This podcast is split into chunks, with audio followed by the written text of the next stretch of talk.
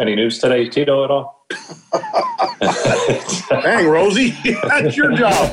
This is the Rosie Report. The next round's on Rosie, and we'll read his credit card number here in just a moment. Regular season roundup. Catch it, Rosie! Nicely done, Rosebud. Now, here's Jim Rosenhaus.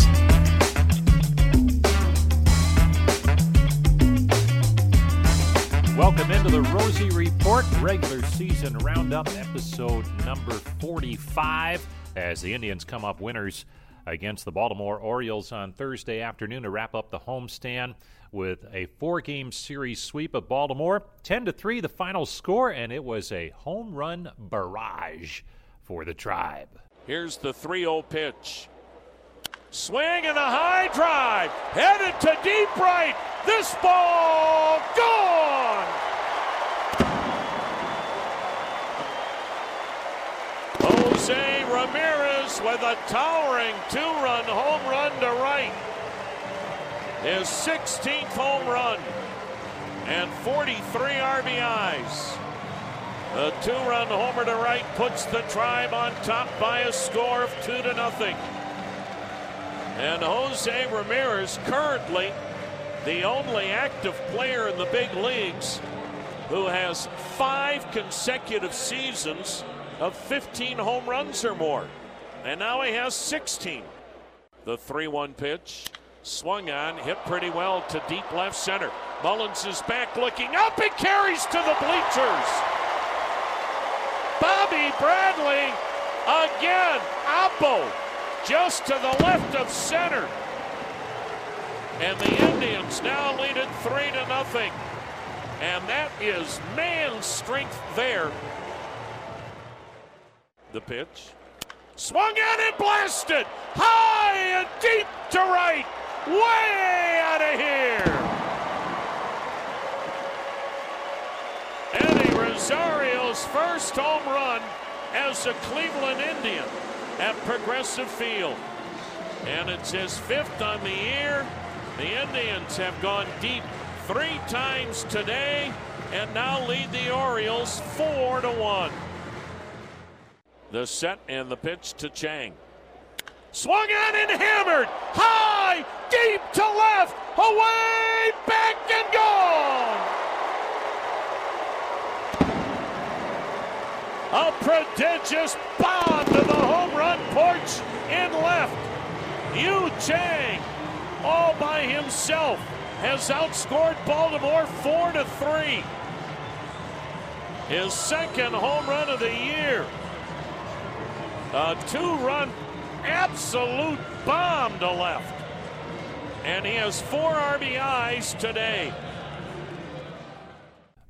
After the game, Terry Francona talked about his team's play on Thursday and this recent stretch. Tito, how nice was it to get some runs early, having Eli out in the mound tonight, today. You know what? Knowing that he wasn't terribly stretched out, and you know we'd use the back end of our bullpen, you know, three days in a row. That was probably the, the way you, you win a game like that today is by letting your offense get involved, and they did they did a really good job. What'd you think of Eli? You know the poor, poor kid. I mean, he pitched the first game in a hurricane, and pitches the second game where he gets a line drive off his arm. He competed like crazy. Thought he made a couple mistakes to the right-handers that they they hit, but I think he got a really good changeup, and I think it's because of that his fastball plays up a little bit, but he competes. Chang hits the home run, but could you talk about his defense too and just being ready when his number was called today? You know, there was a play at third, and I think that's probably what you're getting at. That was a really tough play and at the point in the game where we had not spread the game out, and it was a really good play. Nice to see him bounce back after last night to have a good day. You know, a couple days ago when the news came down on Bieber, you kept your confidence in, in who you were and what this team was going to do. How much does it help to have the success over these couple days before you guys hit the road now? I, we'll, we'll take any success any day we can, and but I do think it helps like with buy-in because I, you know, we told our guys that we're going to have to figure some things out, and we are. I mean, we're going into Pittsburgh, and and we got some things to. We're going to have to figure it out every day, but it's it's okay when guys are playing like they're playing and giving the effort. We'll we'll figure it out together. You got any more catchers coming up? This Wake comes here, gets two hits. How nice is it to keep going to your depth? I know it's not nice, but you know what I'm saying. Yeah, I do. You know what? I mean, I was really happy for him. I mean, this kid, you know, we talked, I think, a little bit about before the game, before the game, but you know, being on the taxi squad and everything he did to, to get to know the pitchers. He caught every bullpen. He didn't have to do that, and so you're kind of happy when a kid like that gets a shot. Not why he got the shot, but shoot, man, it, it, it's you're not human if you don't feel that way. You know, what have you thought of Stephan? Seems like maybe he's more comfortable or confident as the season goes on. I, I, I think so. I mean, you know, it, it's you're talking about a Rule Five kid where normally you're trying to just pitch him to kind of get him innings or let him. And then today, you know, he's pitching with with the lead. Um, he doesn't back down. You know, he spins it good. You know, his command is as his command gets better, he's got a chance to be really good. How about Hentges? Just how big is that inning that when you know to, to get those three outs in that part of the game? Well, and we we knew we had we we had to pitch Sam today because we we're going to have him start on Sunday, so he wouldn't be available tomorrow and the next day. So with the amount of innings we need and the pitchers we have, he we knew he had to pitch today.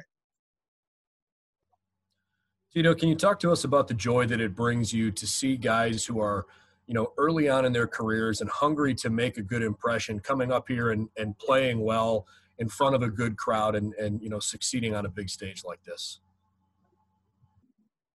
I thought today was fun. I mean, you had Ernie out there, we had Chang out there, we had LaVarnway out there, uh, Bobby Bradley. You know, it was a day game after a night game where sometimes the energy can be a little low, and it certainly wasn't lagging. And a lot of it was because of them. And it made it fun for all of us. The winning pitcher was Trevor Stephan. First major league win for him. He stopped by after the game as well. Trevor, how how much does this situation kind of help propel you and get all you guys motivated over the last few days? I mean, I don't know if it propels me, but uh, it's just awesome. You know, the team's facing some adversity right now, losing some starters, and just to take care of business here at home before we go on the road. And just a team effort. Honestly, it was it was awesome to see the bats rolling. You know, just clubs having fun, and it's you know it's fun to be a part of. You personally, do you feel like the more you pitch, the further into the season you get, the more comfortable and confident you become? Yeah, just I mean, being a rookie, just every time you go out there, just try to get better. Uh, past two outings of the splitter, I've started throwing that around the zone, and you know, just kind of settling in, I guess, throwing more strikes, and just uh, you know, feeling comfortable out there has been big. How much do you appreciate this opportunity to to truly help out and be a part of all of this right now? It's crazy, man. My life's a blessing right now, so it's uh, you know it's special. But you know, the best part is just you know being in the clubhouse with the guys and just how close the team is. You know, it's a special bond here. What's it like being around Bryan Shaw every day? that guy's a clown, man. He's a good dude. He's uh, he's that veteran presence out there, and he's just he's always got something witty to say. And just he's you know he, he honestly doesn't talk too much, but when he does, it's he burns you. So it's funny. You use the word witty for him as you being nice. yeah, no, he, no, he's a good dude, man. It's awesome. Can you take anything from watching him? I mean, he kind of went through a career renaissance, and even at what at 33 years old, he wants to throw an inning or two every single day.